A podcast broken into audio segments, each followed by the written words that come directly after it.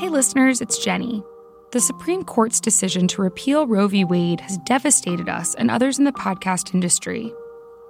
Now more than ever, it's important that we stand together to support a person's right to choose. That's why we started the Listen to Women Coalition, a group of audio creators dedicated to uplifting and creating pro choice content. We've launched a merch campaign with 100% of the proceeds going to the National Network of Abortion Funds. You can find a link to our Listen to Women t shirts in the show notes. So buy a t shirt to wear to the next protest, to the next voter registration drive, and in November to the polls. We'll see you there.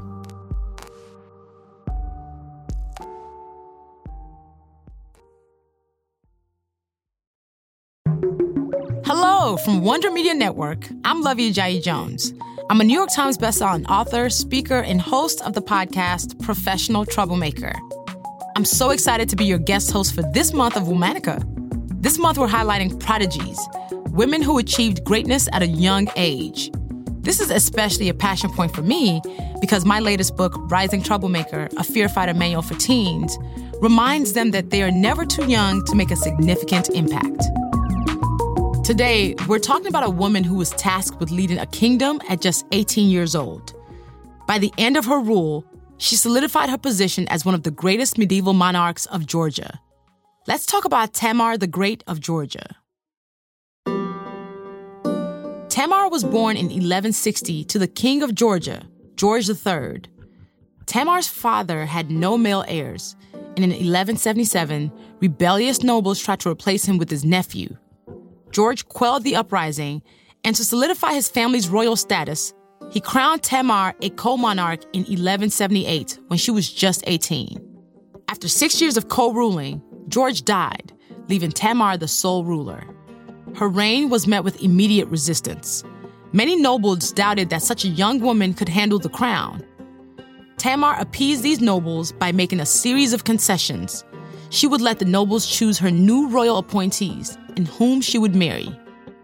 The nobles chose Yuri Bogolyubsky, a duke in exile, to be Tamar's new husband. Tamar didn't care for Yuri, and she began expanding her power, strategically filling her royal court with loyal supporters. Eventually, Tamar divorced Yuri. But Yuri wanted the Georgian throne, so he attempted a coup with some support from Georgian nobility. Tamar sent a loyalist army to defeat the rebels. Eventually, Yuri surrendered. Tamar exiled him to Constantinople and stripped the rebel nobles of their titles.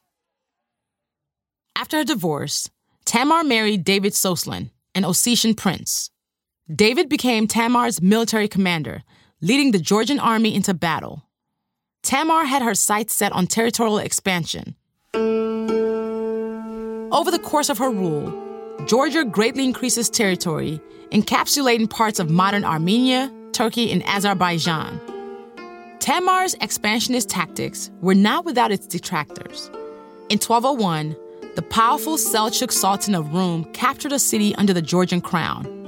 War was on the horizon. He sent an ultimatum Georgia was to surrender, or he'd conquer them and make Tamar a concubine. Tamar didn't back down, and eventually, her Georgian army recaptured the city. Tamar's reign also brought about a golden age in Georgian culture. Georgian control over commercial centers meant that new wealth poured into the kingdom, and there was an outburst in distinct Georgian culture. Like impressive cathedrals with domed tops. Tamar was responsible for this. She encouraged art and poetry. Tamar died in 1213 and was succeeded by her son, George IV. Today, over seven centuries later, Tamar is still revered and Tamar remains one of the most popular Georgian names for baby girls.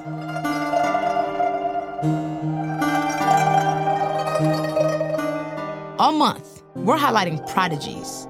For more information, find us on Facebook and Instagram at Womanica Podcast. You can order Rising Troublemaker everywhere books are sold. Special thanks to creators Jenny and Liz Kaplan for inviting me to guest host. Talk to you tomorrow.